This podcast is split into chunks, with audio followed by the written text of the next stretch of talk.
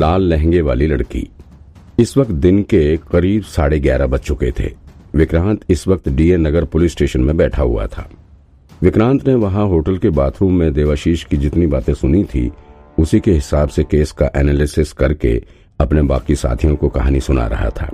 वो पूरे केस को इस तरह से एक्सप्लेन कर रहा था जैसे मानो वो बहुत बड़ा डिटेक्टिव है और उसने खुद ही ये सारी चीजें पता लगाई हैं। वहां मौजूद डिटेक्टिव्स भी विक्रांत की बातों पर आंख मूंद कर भरोसा कर रहे थे। उन्हें विक्रांत की सारी बात सच्ची लग रही थी। हालांकि नैना को उसकी बातें थोड़ी अटपटी लग रही थी। जब विक्रांत ने केस के बारे में इतना बढ़ा चढ़ा कर एक्सप्लेन किया तब नैना ने उसे आंख दिखाते हुए सवाल किया, ये बताओ जब तुम मुझसे फोन पर बात कर रहे थे तब तो तुमने मुझे ये सब कुछ नहीं बताया था। अरे ये सब फोन पर बताने वाली बातें थोड़ी ना है, अगर कोई फोन टैप कर रहा हो तो। विक्रांत बातें बनाने में तो माहिर था ही। बकवास बंद करो, समझे? क्यों नहीं बताया मुझे फोन पर? नैना ने विक्रांत के पैर में मारते हुए कहा। अरे सॉरी, मैं भूल गया था, उस टाइम मुझे याद नहीं था। विक्रांत ने नैना को आंख से इशारा करते हुए उसे चुप रहने के लिए कहा। नैना मैडम, ये समझ नहीं आ रहा कि हेडक्वार्टर वाले करना क्या चाहते हैं। पहले ज्वाइंट ऑपरेशन के नाम पर एक टीम बना दी और अब सभी को इन्वेस्टिगेशन करने से रोक दिया है। मुझे तो लग रहा है कि ये लोग हमें बेवकूफ बना रहे हैं। जतिन ने कहा, आप ही बताइए, आधी रात को जब सब पुलिस वाले इंटेरोगेशन के काम में लगे हुए थे तब अचानक से सबको वहां से हटने का फरमान सुना दिया। कमाल है, मजाक चल रहा है क्या?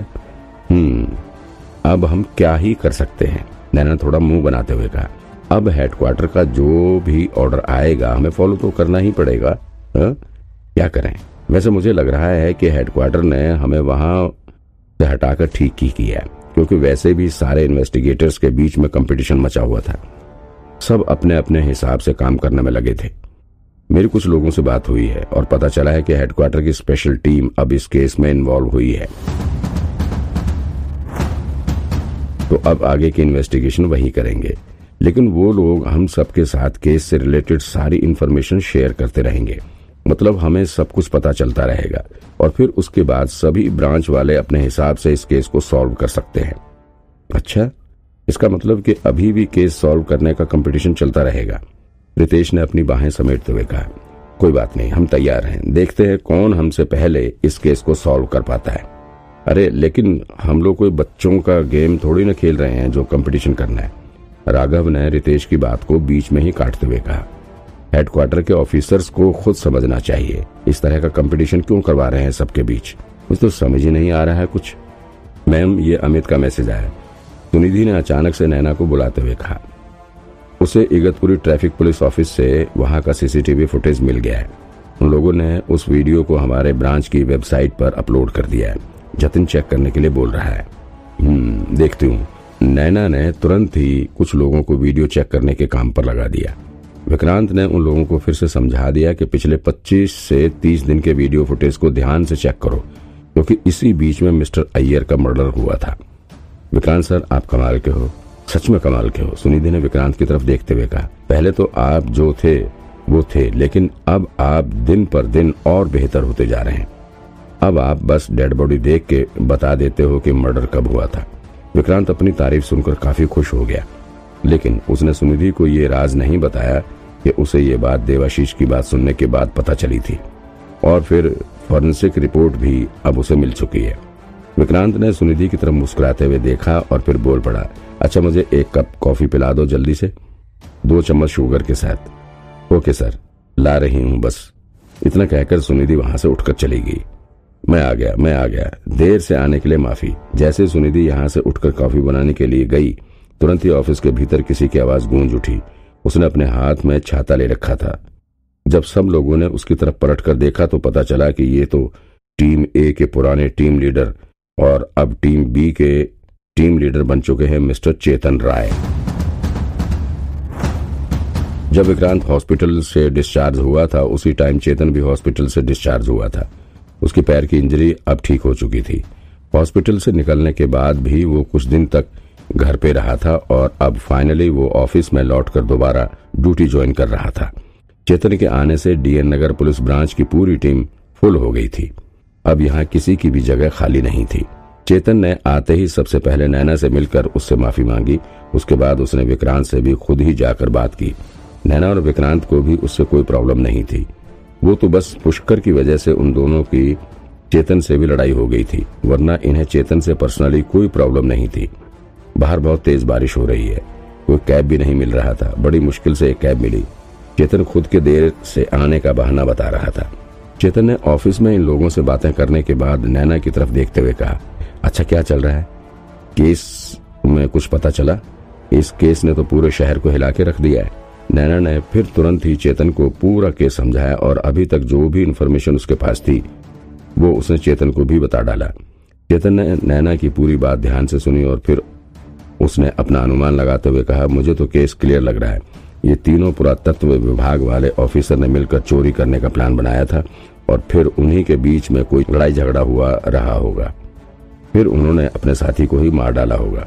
अरे चेतन साहब, आप टीम लीडर हैं, आप जो कुछ भी बोल रहे हैं जरा सोच समझ के बोलिए, वरना अगर आपकी ये बात बाहर मीडिया में चली गई और पुरातत्व विभाग वालों को पता चल गया तो फिर आपका जीना मुश्किल हो जाएगा। वो लोग सब काम छोड़कर सबसे पहले आपके ऊपर मानहानि का केस ठोक देंगे। राघव ने चेतन की तरफ सीरियस होकर देखते हुए कहा, वैसे मुझे जो लग रहा है वो ये है कि कुछ ऐसा हुआ रहा होगा कि ये तीनों ऑफिसर किसी स्पेशल और सीक्रेट काम करने जा रहे थे, इसी वजह से ये लोग घर पे झूठ बोलकर गए थे, फिर वहां पर इन लोगों को मकबरे में चोरी करने वाले गिरोह ने पकड़ लिया होगा और फिर इन लोगों की मदद से उन्होंने मकबरे का पता लगाया और जब उनका काम हो गया तब उन्होंने इन्हें मार डाला। क्या बात कर रहे हैं राघव, जतिन ने विक्रांत की बातों से असहमति जताते हुए कहा। अब ये बताओ, अगर उन लोगों में घर पर झूठ बोला था तो पुरातत्व विभाग के ऑफिसर में तो किसी को इसकी इन्फॉर्मेशन होती, और चलो एक बार के लिए मान भी लिया जाए कि इन लोगों के ऑफिस में भी किसी को नहीं पता था, फिर भी चोरों ने सिर्फ मिस्टर अय्यर का ही मर्डर क्यों किया, बाकी के दोनों को क्यों नहीं मारा?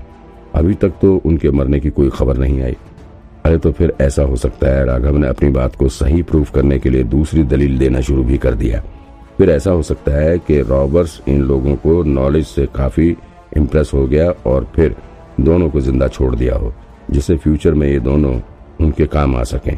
नहीं राघव, तुम समझ नहीं रहे, जतिन ने उसे समझाते हुए कहा।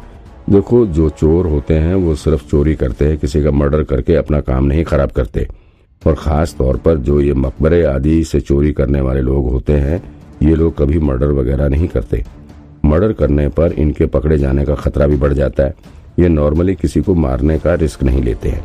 और दूसरी बात, मकबरे के भीतर ऐसा कोई बहुत कीमती खजाना भी नहीं होता कि ये लोग उसके लिए किसी की जान ले लें।